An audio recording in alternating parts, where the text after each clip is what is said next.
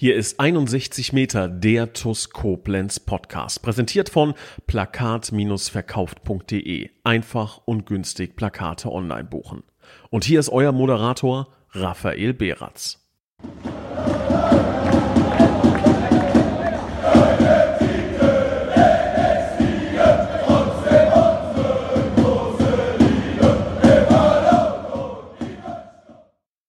Liebe Fußballfreunde, schön, dass ihr wieder eingeschaltet habt zu einer neuen Folge von 61 Meter, dem TUS Koblenz Podcast. Und heute habe ich einen ganz besonderen Gast in unseren Reihen, denn es ist unser neuester Sommerzugang, wenn man so möchte, Spätsommerzugang. Ich begrüße ganz recht herzlich unsere neue Nummer 10, Benko Schabani. Guten Abend, Servus. Ja, guten Abend ist gut, ne? Halb neun dem wir aufnehmen. Eine sehr, sehr späte Zeit an einem Donnerstagabend. Ich bin mir sicher, Benko, normalerweise kommt der TUS-Podcast immer donnerstags, dass da jetzt schon ein paar hundert TUS-Fans, die die Haare grau werden, teilweise die, die sich vielleicht sogar rausreißen, weil sie sich fragen, wo bleibt der Podcast? Ich hoffe, hier heute am Freitag ist das nach wie vor ähm, ja, eine Entschädigung, wenn ich euch jetzt hier unseren heutigen Gast präsentiere. Du bist der neueste Sommerzugang bei der TUS. Ähm, ich glaube, viele haben schon deine Qualitäten am vergangenen Wochenende ähm, sehen können. Du hast sie gut andeuten können. Ähm, über all das werden wir natürlich heute sprechen, aber natürlich soll es auch primär um dich, um deine Karriere gehen. Aber ähm, mit Sicherheit wird noch nicht jeder TUS-Fan am vergangenen Wochenende im Stadion Oberwert gewesen sein.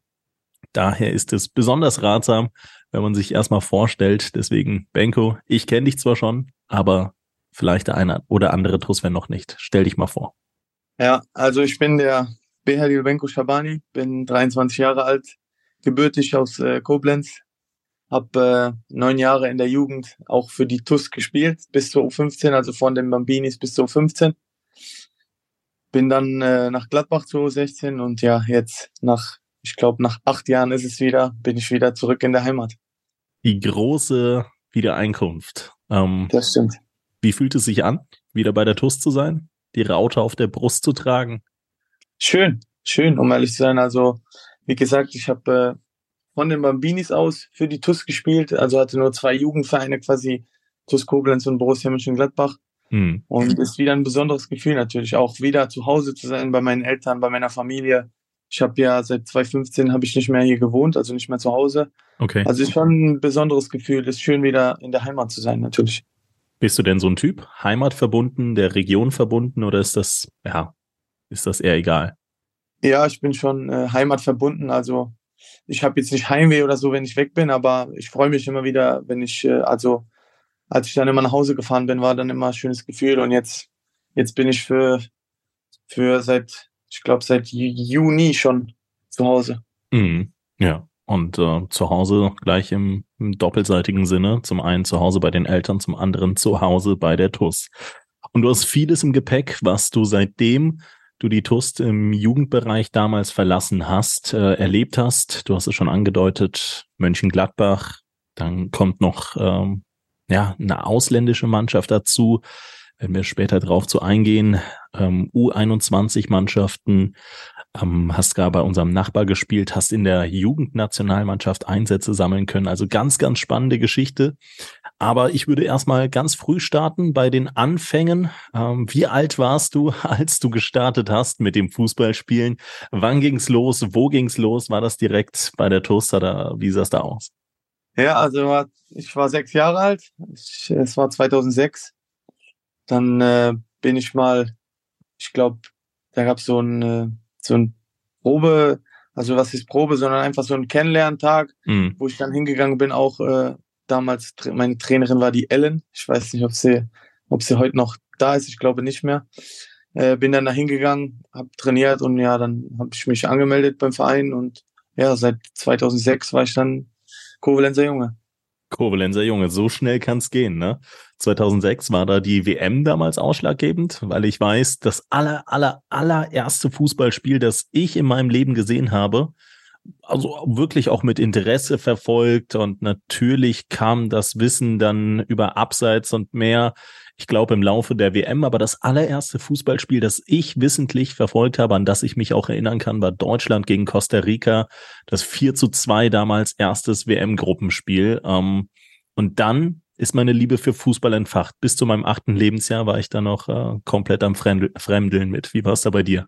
Ja, bei mir war es so, ich habe äh, immer schon als kleiner Junge schon einen Ball gekickt zu Hause, auch mit vier, fünf Jahren schon. Und, äh, wollte ich halt auch mal für, für einen Verein spielen, was äh, logisch ist. Und dann war halt äh, TUS die beste Adresse ne, hier im, im Umkreis Koblenz. Äh, zudem haben wir noch damals noch äh, fast am Oberwert gewohnt, also sehr, sehr nah dran gewesen. Und dementsprechend war dann direkt die erste Option TUS Koblenz. Und da hast du dich dann wirklich über Jahre hinweg festgebissen, die Jugend die jungen Jugendjahre dort verbracht. Ähm, wenn ich jetzt auf dein Geburtsdatum blicke, ne, 26. Januar 2000, dann müsstest du natürlich auch mit dem ein oder anderen bekannten Koblenzer oder Ex-Koblenzer zusammengespielt haben, oder? Das war ja dieser, dieser besondere Jahrgang, wo ähm, auch heute noch ganz, ganz viele der Jungs Oberliga, Regionalliga oder Rheinlandliga spielen, oder? Ganz genau. Also ich habe mit wirklich vielen Jungs zusammen gespielt. Äh, mit paar jetzt noch, also jetzt wieder, wieder. Kannst du ein paar auflisten, so? Äh, erinnerungsmäßig. Ähm, German Kobaschian war einer, mit dem habe ich zusammen gespielt. Leon Waldminghaus, hm. Dominik Becker, äh, Leon Klassen, der jetzt äh, auch gut unterwegs ist in, in der ersten Liga, glaube ich, in Russland. Ja, ja. Ähm, Spartak Moskau. Ganz genau. Dann äh, Lukas Schimczak, jetzt hm. wieder. Äh, Marcel Wingner, also waren schon, waren schon viele Jungs dabei, mit denen ich mich jetzt wiedersehe. Schon krass, oder? Also ja. so seit nach Jahren, nach wirklich vielen, vielen Jahren und nach, nach anderen Stationen, teilweise kompletter Tapetenwechsel plötzlich wieder so beisammen. Und, äh, und nicht vergessen Felix Könighaus, aber den habe ich in Mainz wieder getroffen und jetzt wieder. Ja, das, da, da zieht sich so ein roter Faden durch eure Karrieren. Ne? Also da, gerne, gerne länger bei der TUS bleiben, gemeinsam. Ja, das ähm, stimmt. Ja, also ganz besonderer Jahrgang. Ähm, hattet ihr dann auch besondere Erfolge, beziehungsweise hat man damals schon gespürt, dass ihr, ja, dieser, dieser besondere Jahrgang ist, von dem man gerne mal bei Fußballvereinen spricht, wenn, ja, man sagt ja immer wieder, ähm, so, so einen Jahrgang, den hast du nur einmal in fünf Jahren, einmal in zehn Jahren, wo es dann wirklich eine Vielzahl an Jungs packt, in die Oberliga, in die Regionalliga aufzusteigen. War das damals schon abzusehen oder ähm, wart ihr zu dem Zeitpunkt eher noch ein, ein Jahrgang wie, wie jeder andere auch? Nee, also man, bei uns hat man direkt gesehen, wir waren wirklich ein sehr, sehr besonderer Jahrgang, den es wirklich nicht äh, immer gibt. Also wir haben auch in den, in den Leistungsvergleichen immer gegen die Bundesligisten immer richtig gut abgeschnitten. Äh, also von Anfang an war es so, dass wir eigentlich immer der, die sagen ja Goldjahrgang, dass wir so der Goldjahrgang waren bei der TUS. Mm, mm. Also war schon, äh, war schon sehr, sehr viel Qualität dahinter. Ja, das hat sich dann äh, später gezeigt, insbesondere bei dir nach der U15 bei der TuS Koblenz. Ähm, hat nämlich ein Bundesligist die Fühler nach dir ausgestreckt und ähm, auch den Zuschlag erhalten, nämlich Borussia Mönchengladbach. Das ist ja, ist ja direkt eine riesen, riesen Hausnummer als, als Kovalenzer Jung der in der Nähe des Oberwertes lebt, dann plötzlich zu Borussia Mönchengladbach zu wechseln. Also ich kann mir vorstellen, dass das ähm, im Alter von 15 Jahren direkt erstmal ein, ein absoluter No-Brainer war, den nächsten Schritt in Richtung der Bundesliga zu machen, oder? Da muss doch der Traum nach Bundesliga-Fußball greifbar gewesen sein. Ja, definitiv. Also war schon, war schon ein super Gefühl, dann zur, zur U16 zu einem Bundesligisten zu wechseln. Wie war die Zeit dann in Gladbach? Also erstmal ist der Transfer zustande gekommen, wie man sich das vorstellt? Gladbacher Scouts haben dich beobachtet, dich angefragt und du bist, du bist dann ja, freudeschreiend rüber gewechselt oder, oder wie, wie, wie kam es da zustande? Und ja. Ja, also das war äh, dieser, äh, diese U15-Saison, wo wir auch richtig gut in der Regionalliga unterwegs waren. Also ich glaube, wir waren äh, Herbstmeister sogar. Oh, Dann krass, am Ende okay. wurden wir Zweiter oder Dritter. Also ich glaube, Mainz oder Kaiserslautern war vor uns. Also da, es war ein ein super Jahr, wo äh, zum Schluss noch dieser äh, in Duisburg dieser äh, Ländersichtungsturnier war. Mhm, mh. Und das hat dann alles zusammengepasst. Also bei der TUS ein super Jahr gehabt. Dann haben wir noch im Rheinland-Pokalfinale gewonnen gegen Wilhelm Kerlich. Da wurde ich äh, auch gescoutet von, von Gladbach. Dann in Duisburg beim Länderturnier äh, von ein paar anderen Bundesligisten noch. Und dann hatte ich äh, vier, fünf Angebote und habe mich dann am Ende für Borussia Mönchengladbach entschieden. Wahnsinn, oder? Mit 15 Jahren dann eine, eine Auswahl an Angeboten zu haben, das, äh, da träumt man, glaube ich, als, als junger, als junger Spieler von. Warst du damals ja. schon Sechser? Also so wie ja. heute, oder? Also damals war ich eher Zehner, also Zehner, Achter. Mhm. Oh, Sechser auch, aber eher so überwiegend der offensivere Mittelfeldspieler. Okay. Ja, also ich kann alle drei Positionen spielen, also egal jetzt ob zehn, ob acht, ob sechs.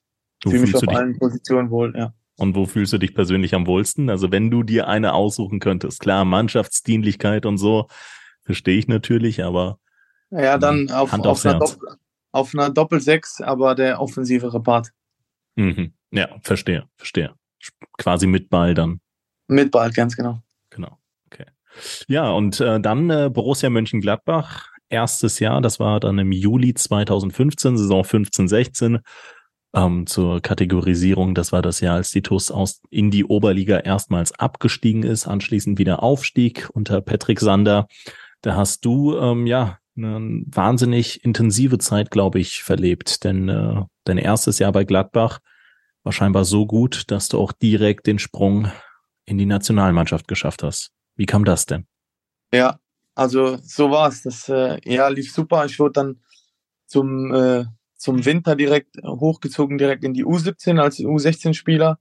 Habe dann auch dort äh, regelmäßig meine Spiele gemacht und bin dann zum, äh, zum Ende der Saison dann auch äh, U-Nationalspieler geworden. Also habe für die U16 Deutschlands dann gegen äh, Frankreich U16 ein Länderspiel gemacht und dann zur U17-Saison noch drei Stück dazu. Wahnsinn. Ähm, kennt man da noch Jungs, gegen die man gespielt hat oder für die man gespielt hat? Ja, definitiv. Also als, ich, als wir gegen Frankreich gespielt haben, habe ich auf der Sechse gegen Chouameni gespielt, der jetzt bei Real Madrid ganz gut unterwegs ist. Und hast du damals schon gemerkt, ja, das wird ein, ich habe gerade geschaut, 85 Millionen Euro Mann. So krass hat man es jetzt nicht gemerkt, weil man ja auch auf einem super Level unterwegs war. Hm. Uh, dann, dann entscheiden am Ende halt die Nuancen. Und äh, wie gesagt, wir hatten, ich glaube, 1-1 ist ausgegangen und war ein super intensives Spiel beide Mannschaften auf richtig, richtig gutem Level. Also war schon, hat schon sehr, sehr Bock gemacht. Naja, ich, ich sehe auch gerade hier Gegenspieler. Wahnsinn. Armin Guiri, äh, ja. 35 Millionen Marktwert, Start-Rennen. Ja. Ähm, Yassin Adli, AC Mailand. Ähm, Maxen Lacroix, ne, kennt man natürlich auch. VfL Wolfsburg, Wolfsburg. Innenverteidiger. Ne, also da, um nur mal ein paar zu nennen. Aber du hattest auch äh, ein paar sehr, sehr bekannte Namen. Ne? Wenn ich jetzt hier gerade mal äh, schaue, mit denen du zusammengespielt hast. Unter anderem sehe ich hier einen Jonathan Burkhardt, ne? Mainz 05 aktuell. So sieht's aus. Ja, Johnny also. war, war, den, der hat mich, ich glaube, seit 15 hat er mich begleitet da. Der war im Sturm und dann jetzt, wo ich in Mainz war, er war natürlich in der ersten Mannschaft, ich in der zweiten. Mhm. Aber wir kennen uns schon sehr, sehr lange. Ja, ja, ja. Das ist schon, äh, ja, da merkt man halt, dass äh, der Sprung plötzlich zum Profifußball, zum Greifen nah war. Ähm, für dich ging es dann weiter. Ne? Du hast ja jahrelang bei Borussia Mönchengladbach gespielt, insgesamt fünf Jahre. Ähm, kannst ja mal so ein bisschen uns durch den Prozess begleiten. Ne? Ist ja viel passiert in dieser Zeit. Ähm, du hast angesprochen mit weiteren U-Nationalmannschaftseinsätzen. Also kannst du das nochmal so ein bisschen in eine Chronologie packen, wie da für dich die Zeit war, wie sie verlaufen ist, ob alles positiv war. Einfach nochmal so ein bisschen, ja, wieder auffrischen? Wie war das damals?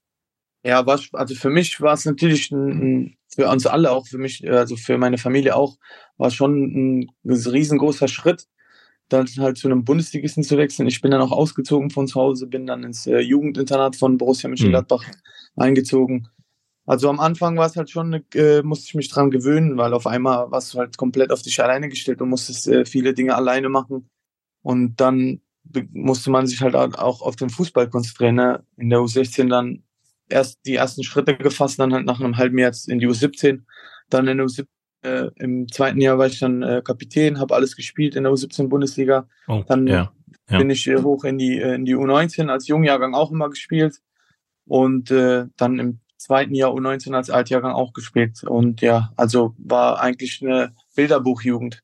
Das sozusagen. war eine Bilderbuchjugend. Ne? Und da, da muss ich nachhaken, wann begann diese Bilderbuchjugend, und jetzt bitte nicht falsch verstehen, aber erste kleine Risse zu kriegen, weil hier müsste man ja eigentlich davon sprechen, von einem jungen Spieler, Eigengewächs bei Gladbach, der es irgendwann mal in die Bundesligamannschaft packt bei diesem Verlauf. Kapitän, Jugendmannschaft, alles cool. Ähm, ich habe gesehen, bei der zweiten Mannschaft hast du dann nicht mehr ganz so häufige Einsätze bekommen. Ja, ich habe mich in der, in der Sommervorbereitung verletzt. Eine Woche leider vor Saisonauftakt hatte ich einen doppelten Außenbandriss mit äh, Kapselriss noch am linken Sprunggelenk.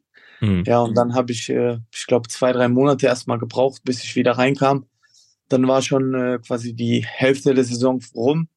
Bin dann äh, im Winter quasi, habe eine super Vorbere Vorbereitung gespielt. Dann äh, habe ich auch gespielt, die zwei Spiele, und dann kam Corona. Dann war, mm, ich glaube, noch, ein Spiel, ja, noch ein Spiel danach und dann wurde die Saison abgebrochen. Deswegen kam ich dann leider nur auf zwei Regionalligaspiele. Oh, also in was? dem Jahr lief äh, vieles ja. maximal schlecht, was schlecht lief, lief konnte. Ja, was für eine unglaublich bittere Geschichte. Ne? Wieder eines, wir haben ja schon ein paar Spieler hier gehabt und äh, immer wieder diese Verflechtungen mit Corona und Niederschläge und Rückschläge. Was für eine unglaublich bittere Kiste. Ne? Also erst verletzt, paar Wochen bis Monate ausgefallen. Das waren ja, glaube ich, eher Monate. Ähm, dann wiedergekommen, ein, zwei Spiele gemacht, Kurzeinsätze, gerade wieder dran gewesen, sich ranzukämpfen und dann, bam, Pandemie. Und ähm, ja, dann war erstmal lange nichts, ne? Ja, es war ein, ein Kurzeinsatz und dann, dann im nächsten Spiel direkt von Anfang an.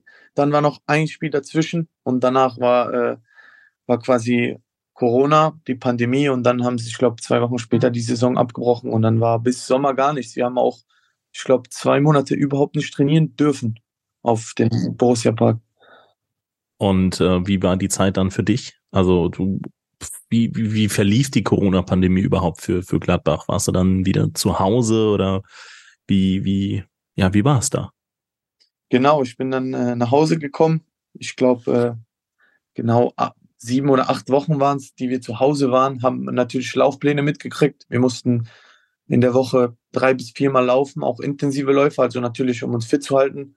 Und wir sind dann erst, wann war es, Ende April, Anfang Mai erst wieder ins Training eingestiegen und sogar das Training war kein äh, Mannschaftstraining, sondern war nur in gruppenmäßig quasi auch aufgeteilt. Ja, Corona, stimmt, alles. stimmt. Auch mit Abständen und so. Ne? War, war das überhaupt mit Zweikämpfen? Weiß ich gar nicht. Nee, auch nee. keine Zweikämpfe, mit äh, keine Leibchen anziehen, äh, nicht duschen vor Ort, sondern einfach nur zum Training kommen, mit Abstand mm. und wieder gehen. Also war es schon eine sehr verrückte Zeit, muss ich sagen, äh, wo man viel auch gelitten hat, ein bisschen, um ehrlich zu sein. Ja, verstehe ich. Verstehe ich voll ja, und ganz. Also, ähm. Wir vor allem, wir Jugendlichen, wir haben ja quasi dann ein halbes Jahr gar nichts machen können. Machen können. Ja, aber wie war das denn damals für dich? Ähm, wenn man die Corona-Pandemie direkt vor die Nase gesetzt bekommt, macht man sich da als, als junger Spieler Gedanken, macht man sich Sorgen, Mist, äh, das mit dem Profifußball, mit der Bundesliga, das kann jetzt dünn werden. Ähm, ist, sind das so Gedanken, die dann, die dann plötzlich rumgehen? Wie, wie, wie, ist der Verein vielleicht auch mit dir umgegangen? Und man muss ja auch festhalten, nach nur einem Jahr und das, obwohl du 19 beziehungsweise 20 Jahre jung warst, das heißt noch unter die U21-Regelung gefallen wärst, bist du ja auch von Gladbach weitergezogen zu einem neuen Verein. Deswegen ähm, sollten wir vielleicht erstmal anfangen mit mentale Bewältigung der Situation, wie der Verein mit dir umgegangen ist und dann, wie es zum Wechsel kam. Also um ehrlich zu sein, hat man sich darüber jetzt nicht so große Gedanken mach, gemacht, ob es okay. äh, jetzt nicht mehr reichen wird oder ob es eng wird. Also zu dem Zeitpunkt, da wusste ja niemand, was passieren wird, ob der hm. Verein, ob hm. wir. Also alle standen halt im luftleeren Raum, niemand wusste, was passiert. Und ja, zu dem Zeitpunkt hat man jetzt nicht darüber nachgedacht. Man hat eigentlich jetzt, die man zu Hause war, schon genutzt, um, um zu trainieren und äh, sich fit zu halten, aber jetzt so explizit drum äh, darüber nachgedacht, was danach passiert, war jetzt nicht. Mhm. Dementsprechend kam auch dann äh, durch die Corona-Pandemie wurde dann man, mein Vertrag nicht verlängert bei Borussia Mönchengladbach. Okay. Was auch an einer Seite verständlich ist, weil viele halt äh, Notengpässe gekommen sind, finanziell und allem drum und dran. Und dann hat sich das halt ergeben. Dann kam ein Anruf aus, aus Holland, äh, aus der ersten Liga dann vom FCM. Und das Angebot hat man natürlich dann wahrgenommen, weil das war halt der Schritt, den man sich so als Jugendspieler gewünscht hat. Absolut, ne? Erste Liga Holland, FCM, richtig, richtig geile Nummer. Und ich weiß noch, ähm, klar, man, man verfolgt als äh, TUS-Fan, wenn man so will, ähm, zu dem ich mich definitiv dazu zähle, ähm, auch immer noch die Spielerkarrieren von dem einen oder anderen Talent, wo man sagt, okay, die haben jetzt quasi den nächsten Schritt aus der TUS-Jugend rausgemacht. Und ich kann mich auch noch erinnern, als du damals von Gladbach nach Emmen bist. Man hofft ja auch immer irgendwie, ja, vielleicht kommt er ja mal wieder oder so, vielleicht funktioniert das. Aber Emmen, das war schon eine Hausnummer. Und äh, du hast gesagt, erste Liga Holland. Ehre-Devise. Das ist also ähm, direkt von 0 auf 100 quasi aus dem Jugendbereich hoch in, in eine der hochklassigsten europäischen Fußballligen. Ähm, aber in Emmen bist du nur ein halbes Jahr geblieben. Ja, das stimmt. wie wie, wie kam es dazu? Äh, wie kam es da? Ja, ich habe äh, leider nicht die Einsätze gekriegt, äh, die ich äh, erhofft habe. Also ich habe leider kein Pflichtspieldebüt gemacht. Ich war äh, fünf, sechs Mal im Kader das Jahr war es auch äh, eine sehr, sehr spannende äh, Zeit für mich war und auch, wo ich sehr viel Erfahrung gesammelt habe. Also auf so einem Niveau halt äh, spielen zu dürfen und zu trainieren. Die Testspiele und Vorbereitungsspiele habe ich alle gemacht. Nur leider kam, kam ich äh, in der Liga dann nicht zum Einsatz. Das äh, war daran zu schulden, dass wir leider gegen den Abstieg gespielt haben und dann auch am Ende auch der Verein abgestiegen ist. Und äh, der Trainer mir dann als junger Bursch, ich war ja 19 beziehungsweise 20, äh, mir nicht die Chance gegeben hat, mhm. weil er sich nicht getraut hat, in, einem, in, so einer Lage mir halt eine Chance zu geben. Und ja, dann äh, war ich natürlich, das wirst du natürlich als Spieler unglücklich, wenn du, wenn du nicht spielst, weil mhm. Spielminuten sind alles für, für, für uns jungen Spieler vor allem. Äh, in dem Alter war es halt extrem wichtig zu spielen. Und dann äh, habe ich, äh, ich hatte einen Dreijahresvertrag, habe ich den dann, äh, habe dann meinen Eltern gesagt, dass ich nicht mehr hier weitermachen möchte, weil du halt sehr unglücklich wirst, wenn du nicht spielst. Zudem war das halt noch eine riesen Entfernung, also war jetzt nicht in der Nähe, wo du mal kurz ein Wochenende nach Hause fahren konntest. Und dementsprechend haben wir uns dann, äh, habe ich dann den Vertrag aufgelöst, also mit, mit dem Verein dann besprochen, Verein aufgelöst, um halt dann, äh, bin dann zwei Schritte zurück, um halt wieder drei nach vorne zu gehen. Würdest du es heute genauso machen? Also nicht falsch verstehen die Frage, aber ähm, ist vielleicht auch mal eine spannende Ansicht jetzt mit der, mit der Retrospektive. Ja, würde ich wieder machen. Also wirklich Spielminuten sind A und O. War, es war zwar wirklich äh, eine brutale Zeit, äh, erfahrungsmäßig und alles. Also, der, wie, wie, du sagst, in der Eredivisie so eine brutale Liga, da äh, auf der Bank zu sitzen, im, im Kader zu sein, in so riesen Stadien spielen zu dürfen, also sich aufwärmen zu dürfen. Aber war schon äh, eine super Zeit, aber am Ende fehlt dir dann doch das Spielen. Also das, das braucht man schon, weil wenn man nicht spielt, das, das, das bringt einen nicht weiter, leider. Mhm.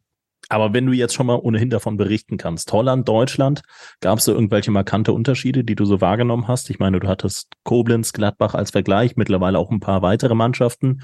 Oder ist das noch äh, ja, recht vergleichbar? Also in, in der holländischen Liga geht's äh, viel, viel mehr auf, äh, auf Technik hinzu als äh, auf Physis. Also in Deutschland natürlich auch technisch definitiv, aber auch physisch spielt dann ein riesengroßes Level. Hm. Ja, und in klar, Holland, sieht man allein in der Regio jetzt aktuell. Ganz genau. Und in Holland äh, war halt eher alles auf technisch visierte Basis. Also eigentlich, was mir zuspricht für mein Spielziel. Mhm. Mhm. Aber am Ende des Tages bist du auf ja zu wenige Einsätze aus deiner Sicht gekommen und äh, du hast angesprochen, zwei Schritte zurück, um drei Schritte nach vorne zu kommen.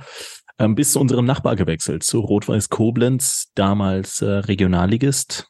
Und das auch in der Winterpause zur Saison ja, 2021, im Februar 2021 bist du also zu Rot-Weiß.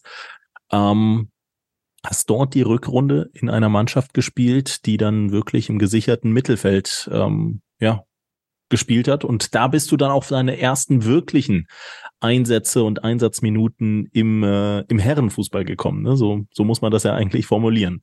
Ja. Ja, ich bin dann äh, zum, zum letzten Transfertag noch, also am 1. Februar noch äh, gewechselt, haben dann wirklich eine super Rückrunde gespielt. Also da war ja auch äh, durch die Corona-Pandemie hatten wir auch sehr viele englische Wochen. Also ich glaube, ich habe ich bin mir nicht sicher, ich glaube, ich habe 22 Spiele gemacht in den, in den äh, vier Monaten, also von Februar bis, bis Juni. Das war ja dann die verlängerte Saison. Wir hatten, ich glaube, über 40 Spieltage waren es. Und äh, habe dann wirklich regelmäßig äh, englische Wochen gehabt. Und wir hatten echt eine super Mannschaft. Also waren dann im gesicherten Mittelfeld und nach der Saison sind auch, ist also die Achse dann quasi auch weggegangen. Wir hatten wir vier Abgänge, ich glaube, äh, Julius Schell hinten der ist zu Schalke 2, ich bin zu Mainz 2, äh, Valdri Mustafa ist zu äh, Ferl in die dritte Liga. Also wir hatten schon eine super Mannschaft gehabt ja, in dem halben ja, Jahr. Also ja. in, dem, in dem ganzen Jahr. Ich bin ja dann erst zur Rückrunde hinzugestoßen. Das muss man sagen. Das war schon ein sehr, sehr starker Kader, den Rot-Weiß in dem Jahr hatte. Auch ein Ahmed Sagat, der jetzt äh, zweite Liga in Türkei. der zweiten Liga Türkeis spielt, da zu den Top-Torschützen gehört. Ähm, nur mal so als Vergleich, hat mittlerweile einen Marktwert von 700.000 Euro oder auch ein Moritz Göttel. Es waren alles Fußballer, die schon richtig, richtig gut äh, gegen den Ball kicken konnten. Das, das, äh, das stimmt auf jeden Fall. Ähm, du hast dann aber für dich, wie du schon angekündigt hast, den nächsten Schritt genommen in der Sommerpause, bist auch gegangen, ähm, wie viele andere auch bei Rot-Weiß in dem Jahr und dann zu Mainz gewechselt, zur zweiten Mannschaft von Mainz 05. Und ähm, ja klar, also der Schritt, den, den muss man mir nicht erklären. Nochmal in die Reserve eines, eines äh, Bundesligisten, nochmal Regionalliga-Fußball. Du hast die Nähe zur Region irgendwo noch gehabt, wie du schon gesagt hast. Du kannst mal an einem Wochenende runterkommen. Ähm, dennoch muss ich fragen, wie war es damals für dich bei Mainz, jetzt zwei Jahre für, für die 05er zu spielen?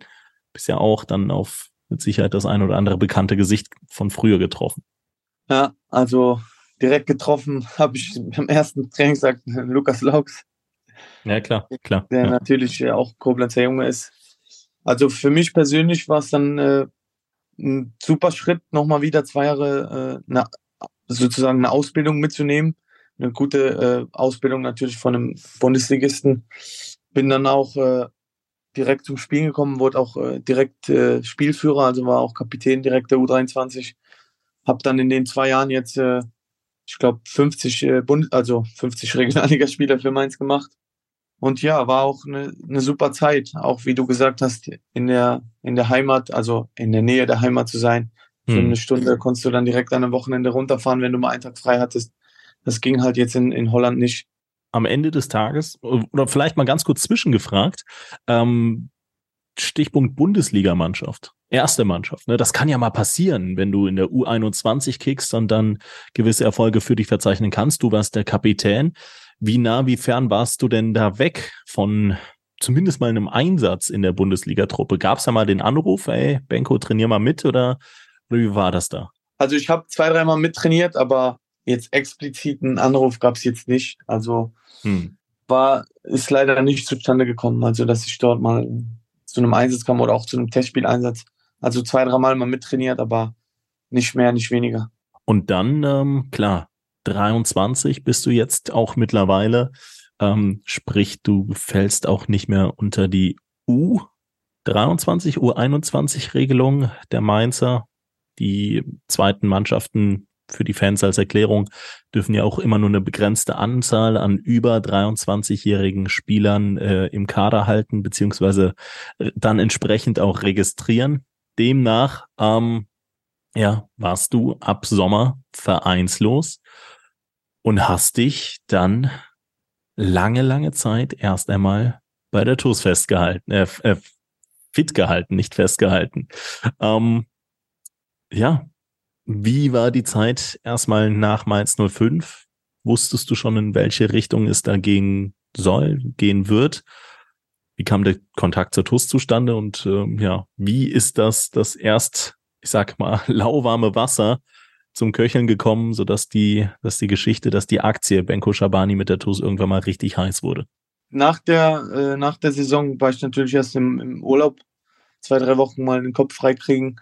Dann, äh, wo ich zurückkam, äh, hab, haben sich halt ein paar Gespräche äh, aufgebaut. Unter anderem auch äh, hat mich Stali, unser Trainer, äh, angeschrieben und so ist auch der Kontakt zustande gekommen. Er hat mir angeboten gehabt, dann mich äh, auch fit zu halten bei, bei der Mannschaft, weil das große Ziel, also die, äh, die Erwartung war halt, äh, in die dritte Liga zu wechseln. Das war halt der nächste Schritt. aus dem Also NLZ. das, war auch dein klar formuliertes Ziel erstmal, ja? Äh, Ganz genau, ganz genau. Ja. Das war äh, so die Erwartung. Aber leider habe ich mich, also in der Rückrunde habe ich, äh, ich bin erst Ende, Ende April, also Anfang Mai, so kurz fünf Spieltage vor Schluss habe ich erst wieder gespielt. Also ich hatte wieder eine Außenmannverletzung am Sprunggelenk. Äh, Mhm. Die ist auch eine Woche vor, äh, vor Rückrundenauftakt, also Anfang März passiert. Und dann habe ich da auch wieder zwei Monate knappe gebraucht, bis ich fit geworden bin wieder mit der Reha und allem. Und ja, dementsprechend kam ich dann in der Rückrunde, ich glaube, nur zu fünf Einsätzen oder sechs der Verletzung geschuldet. Und dann, dann ist äh, leider kein Angebot mehr gekommen aus der dritten Liga. Wahnsinn, oder? Wie dann manchmal so Kleinigkeiten wirklich einen, einen Karriereverlauf. Ja. Äh, Vor allem lief, lief ja, äh, lief ja bei Mainz alles, alles richtig gut. Also ich habe gespielt, immer war regelmäßig Stammspieler, auch Spielführer, wie gesagt. ihr habt ja auch zwischenzeitlich mal am Aufstieg gekratzt, ne? Ich erinnere mich in dran. Der ersten, in der ersten Saison, da waren wir auch Herbstmeister und dann, dann kam halt die blöde Verletzung, aber das kannst du halt nicht ändern. So ist, so ist der Fußball. Und ja, dann habe ich mich halt fit gehalten hier bei der TUS.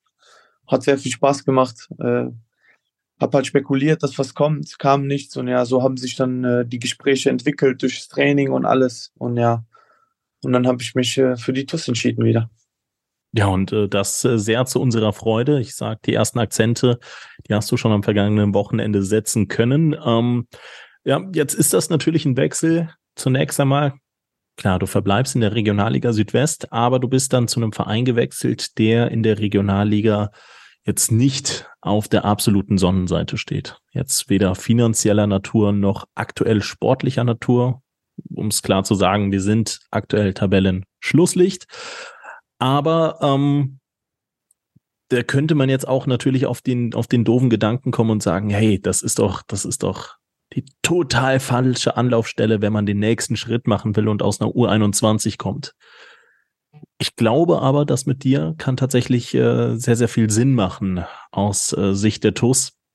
Einfach, weil das natürlich einmal als Spielertypus passt und zum anderen glaube ich auch, dass die, dass die Mannschaft ähm, mit den entsprechenden Impulsen von außen jetzt noch, beispielsweise durch dich, ähm, ja, nochmal noch mal eine richtige Konkurrenzfähigkeit möchte ich nicht sagen, aber noch eine höhere Konkurrenzfähigkeit kriegt im Kampf um den Klassenerhalt. Ähm, Du hast ja auch die ersten Spiele mitbekommen, du hast ja auch die Entwicklung in den ersten Spielen mitbekommen, hast ja, glaube ich, viele auch selber im Stadion verfolgt. Ich habe dich das ein oder andere Mal gesehen.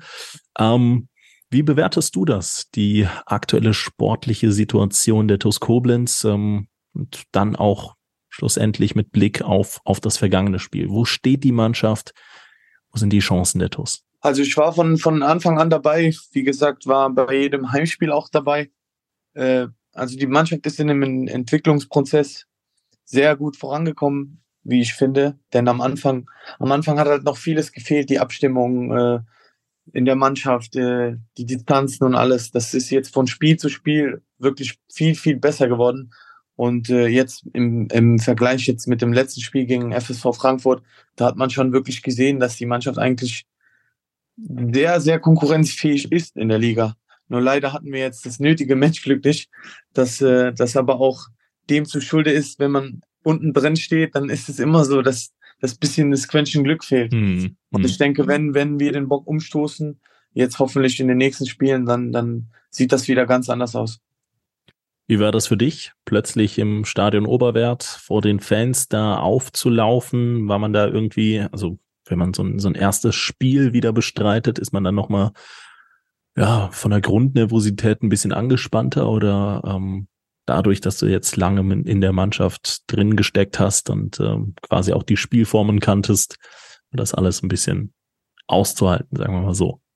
Ja, nur nervös war ich nicht. Also ich hatte eine richtige Vorfreude, um ehrlich zu sein, endlich wieder zu spielen, äh, den Jungs zu helfen und äh, ja den Fans zu zeigen, dass wir, dass wir konkurrenzfähig sind, dass wir hier in der Liga bestehen können. Hm.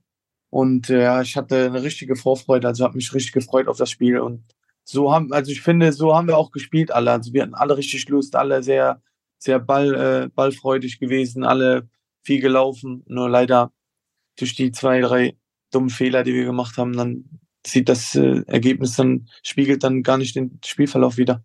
Nee, absolut nicht. Absolut nicht. Aber das Gute ist, wir sind ja noch am Anfang der Saison. Du bist fit, das ist die Hauptsache.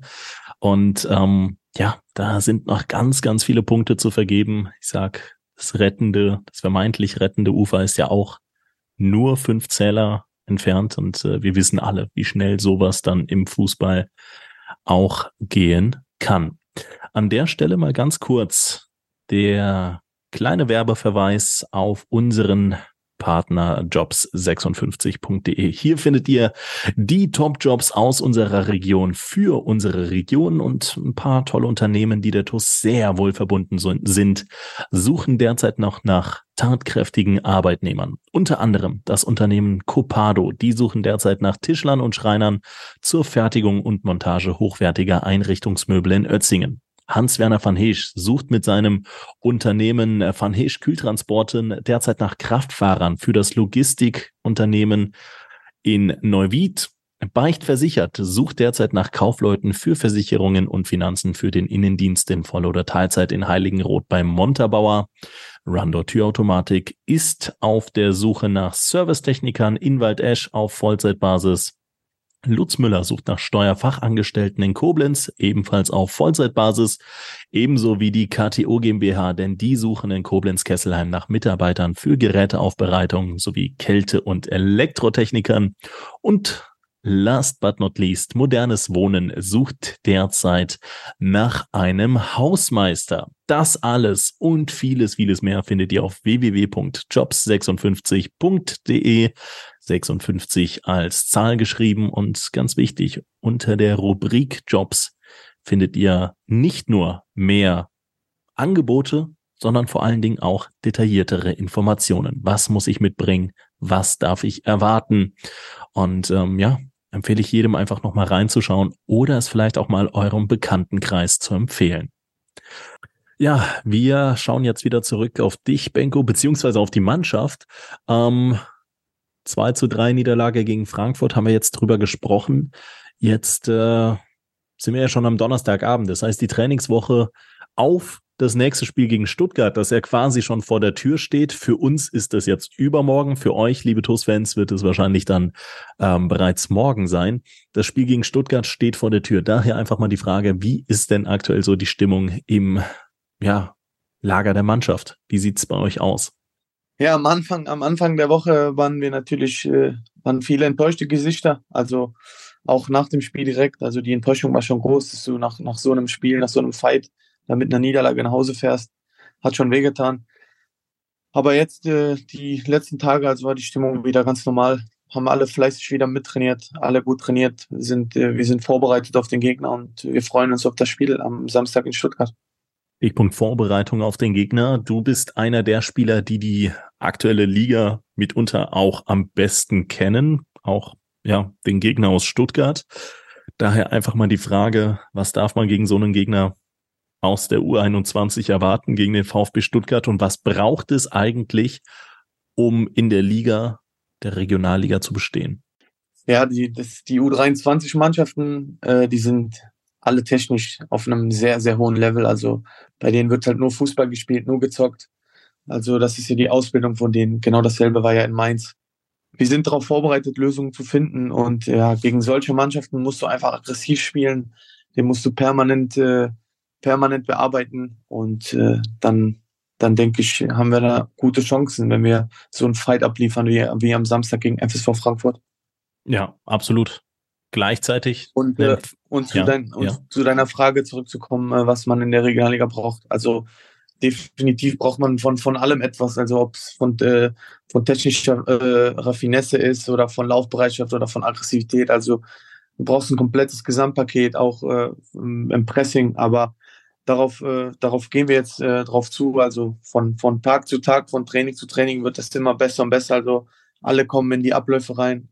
Also da, das, wenn wir einmal den Bock, um, den Bock umstoßen, dann, dann denke ich, wird das äh, eine schöne Zeit auch für alle, auch für die Fans und für uns natürlich auch, weil Siege sind Lebensqualität. Da sagst du was richtig, richtig Wahres. Siege sind Lebensqualität. Also ähm, das habe ich nicht in meinem Umfeld jetzt so ein bisschen Unmut schon vernommen und und ähm, ja so ein bisschen Tristesse, ne, wenn man wenn man dann äh, so nah teilweise auch an Punkterfolgen ist und diese dann am Ende nicht äh, mit ja in die Tüte packen kann und ähm, wenn du dann plötzlich Tabellenletzter bist, ähm, ich ich glaube, ich würde es uns allen sehr sehr gönnen, äh, in Stuttgart anzufangen mit den Punkten und dann äh, darauf nochmal aufzubauen. An die Fans vielleicht nochmal an dieser Stelle der Verweis, dass äh, gleichzeitig auch die die Cannstätter Vasen ähm, laufen in Stuttgart, auch äh, dann eben am Samstag.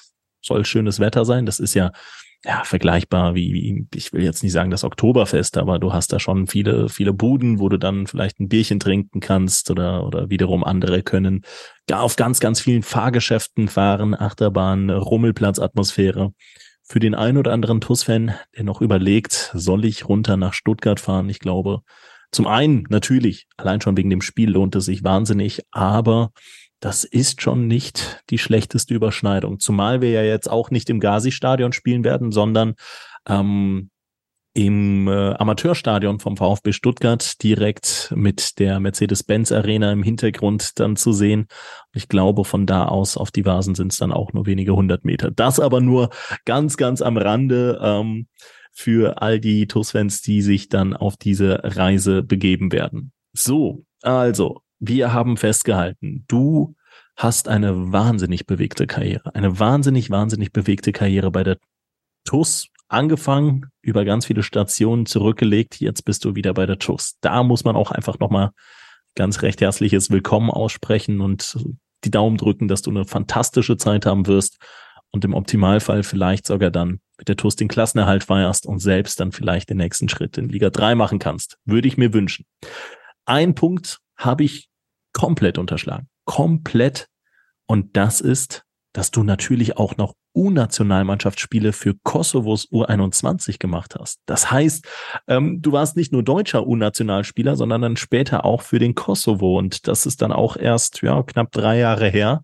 Äh, lass uns da noch mal ganz, ganz kurz drüber sprechen. Wie kam es denn da zustande, dass, dass dich plötzlich die kosovarische Nationalmannschaft auf dem Schirm hatte? Und ähm, ja, du bist ja natürlich äh, Deutsch-Kosovarer, wenn man so, ja doch, kann man glaube ich so sagen. Ähm, ja, wie, wie war das mit der Entscheidung für eine Nationalität? Das, da tun sich ja auch oftmals äh, die Menschen schwer. Wie war die Zeit da bei dir, die Entscheidung? Ja, also der, der Verband hatte mich schon, schon zu, zu, also in der Jugendzeit schon äh, kontaktiert, also zu U16, U17 hin. Da war ich aber noch quasi äh, Nationalspieler für Deutschland. Dementsprechend kam das damals dann nicht in Frage.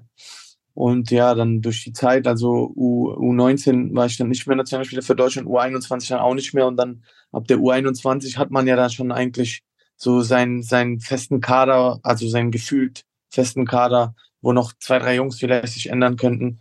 Aber sonst hat man ja da seinen Kader für die Quali zum Beispiel, für die M-Quali. Und ja, dann kam der Anruf wieder halt aus dem Kosovo. Äh, ich habe es dann wahrgenommen, äh, war dann, da war ich, also mein erstes Länderspiel, da war ich äh, noch bei Emmen unter Vertrag und das war somit mit das persönlichste Highlight, also mein Highlight in, in, in meiner Karriere. Da haben wir gegen England gespielt und äh, okay, England, okay. in England haben da Spieler wie Bellingham gespielt, äh, Saka hat gespielt, Hudson Odoi hat gespielt, Ramsdale war im Tor, der von Arsenal. Also das war krass. Das war schon, okay. das war wirklich das Highlight. Also das war schon, das war brutal. Also schwärme ich heute noch von. Ja, ich, ich, ich sehe hier gerade, also, wen sehe ich denn hier? Todd Cantwell, Premier League Spieler mittlerweile, ähm, oder Premiership spielt mittlerweile für die Glasgow Rangers. Oliver Skip, äh, Tottenham, Conor Gallagher, FC Chelsea, ähm, Saka, du hast es angesprochen, Max Aarons, äh, Bournemouth, Ramsdale, Ben Godfrey, äh, FC Everton sehe ich hier, Lamptey, äh, dürfte, dürfte Brighton-Spieler sein, genau. Also das ja das ist Wahnsinn. Co Colin Hudson-Odoi, Rice Nelson, Brewster, Sessignon. Das sind ja Namen, äh, die, die sehe ich sonst immer nur in, in, im Football-Manager, in FIFA. Das ist ja, ist ja unfassbar. Also die hatten, das war wirklich, die hatten einen Kader, der war knapp eine Milliarde wert. Also ich glaube 900 Millionen oder so. Dann äh, war schon brutal. Also wir haben bis zur Halbzeit stand es 0-0 dann haben wir, haben die halt in der zweiten Halbzeit aufgedreht, dann haben sie 6-0 gewonnen. Äh, Bellingham kam noch rein, hat dann noch ein Tor gemacht sogar. Und jetzt äh, ist er bei Real Madrid. Eddie Nkiti am Sturm, Wahnsinn. Also der günstigste Spieler, ich habe mich da mal durchgeklickt, hat heute einen Marktwert von neun Millionen in der Startformation. Ja. Ne? Und du hast, du hast angesprochen, ne? das ist ein Jude Bellingham äh, mit 120 Millionen Euro Marktwert eingewechselt worden. Ryan Sessegnon, 18 Millionen Marktwert. Hudson O'Doy, 15 Mille. Das ist schon. Tucker hat auch sehr viel. Wahnsinn, Wahnsinn. Ja, das sind er äh, Erlebnisse, klar.